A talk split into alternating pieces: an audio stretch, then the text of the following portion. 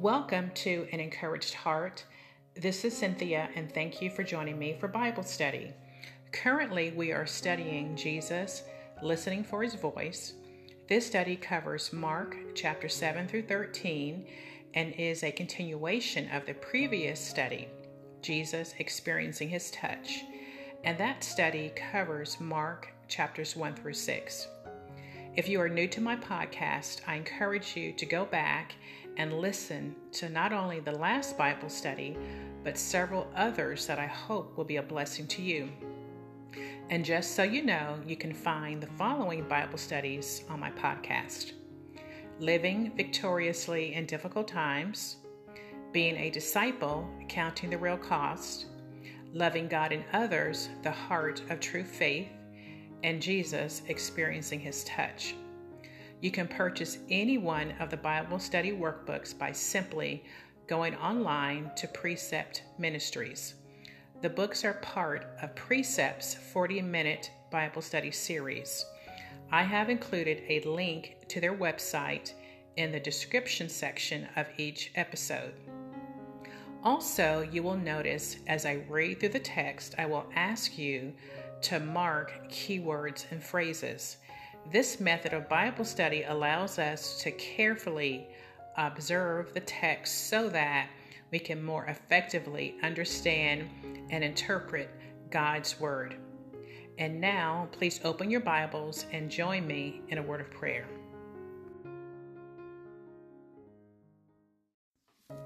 Dear Heavenly Father, as we come together today, help each of us to truly live out what you have called us to do. Please help us to recognize where we fall short. Help us to make the necessary changes so that we can, without hesitation, obey your word.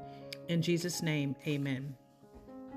For those of you who have the workbook, I will begin on page 89 and we're going to look at Mark chapter 13, the first 13 verses. Okay? And if you don't have a workbook, of course, grab your Bibles in the observation section, it says, We've come to the final chapter in our study of this portion of the Gospel of Mark, a prophetic passage. The remaining chapters are covered in a separate 40 minute study called Jesus Understanding His Death and Resurrection. If you've never studied prophecy before or have only heard the teaching of others without studying it for yourself, Keep in mind that all we want you to do is focus on the facts of this chapter. Let's see what the Spirit of God led Mark to record from Jesus' conversation with his disciples. We're going to mark every occurrence um, of Jesus. We're going to also underline the words you and your and circle every occurrence of the word when. Okay, W H E N. Again, we're looking at Mark chapter 13, verses 1 through 13. As he was going out of the temple, mark he for Jesus, one of his disciples said to him, Mark his, mark him for Jesus, Teacher, behold, what wonderful stones and what wonderful buildings. So, mark, teacher for Jesus. And Jesus said to him, Mark Jesus, Do you see these great buildings? So, underline you. Not one stone will be left open, excuse me, not one stone will be left upon another, which will not be torn down. As he was sitting on the Mount of Olives opposite the temple, so mark he for Jesus, Peter and James and John and Andrew were questioning him privately, mark him for Jesus. Tell us when will these things be? So circle when and what will be the sign when, circle when, all these things are going to be fulfilled. And Jesus began to say to them, See to it that no one misleads you. So mark Jesus, underline the word you. Many will come in my name, saying, I am he. So mark my and he for Jesus, and will mislead many. When you hear of wars and rumors of wars, so circle when, underline you, do not be frightened. Those things must take place, but that is not yet the end. For nation will rise up against nation, and kingdom against kingdom. There will be earthquakes in various places. There will also be famines. These things are merely the beginning of birth pangs. But be on your guard. So underline your, for they will deliver you to the courts. Underline you, and you will be flogged in the synagogues. Underline you again, and you will stand before governors. Underline you and kings for my sake as a testimony to them. Mark my for Jesus. The gospel must first be preached to all the nations. Verse 11 When they arrest you and hand you over, circle when, mark you.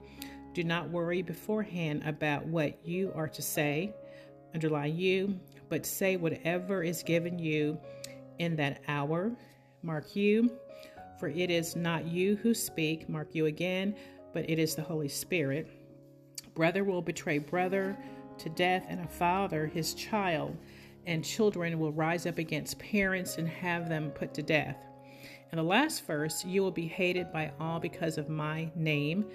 Underline you, mark my for Jesus, but the one who endures to the end, he will be saved. Okay, I'm going to reread the text again, starting with verse 1 of Mark 13. As he was going out of the temple, one of his disciples said to him, Teacher, behold, what wonderful stones and what wonderful buildings. And Jesus said to him, Do you see these great buildings? Not one stone will be left upon another which will not be torn down. As he was sitting on the Mount of Olives opposite the temple, Peter and James and John and Andrew were questioning him privately. Tell us, when will these things be? and what will be the sign when all these things are going to be fulfilled. And Jesus began to say to them, See to it that no one mis- misleads you. Many will come in my name, saying, I am he, and will mislead many. When you hear of wars and rumors of wars, do not be frightened. Those things must take place, but that is not yet the end. For nation will rise up against nation, and kingdom against kingdom. There will be earthquakes in various places. There will also be famines. These things are merely the beginning of birth pangs.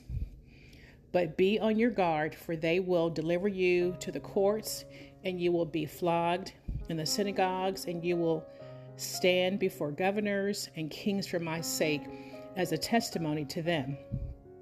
The gospel must first be preached to all the nations. When they arrest you and hand you over, do not worry beforehand about what you are to say, but say whatever is given you in that hour. For it is not you who speak, but it is the Holy Spirit. Brother will betray brother to death, and a father his child, and children will rise up against parents and have them put to death. In the last verse, you will be hated by all because of my name, but the one who endures to the end, he will be saved. Okay, so there's a lot there that Jesus um, spoke to his disciples. So we're going to look at some questions. We have several questions that we're going to look at as it pertains to the passage. The first says, Where was Jesus leaving and what precipitated his comment in verse 2? And we know that Jesus was leaving the temple, and his disciples commented to him about the beauty of the stones and the buildings that they noticed. Okay. And the next question says, according to verses 3 and 4, where was Jesus? who was with him, and what did they want to know? What does the phrase these things refer to?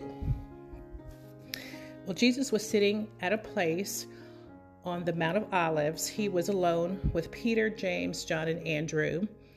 Um, they could all see the temple, and they said to Jesus specifically, Tell us when these things will happen and what will show us it is time for them to happen. Um, and these things that they're referring to um, refers back to what Jesus said in verse 2. And let me read that.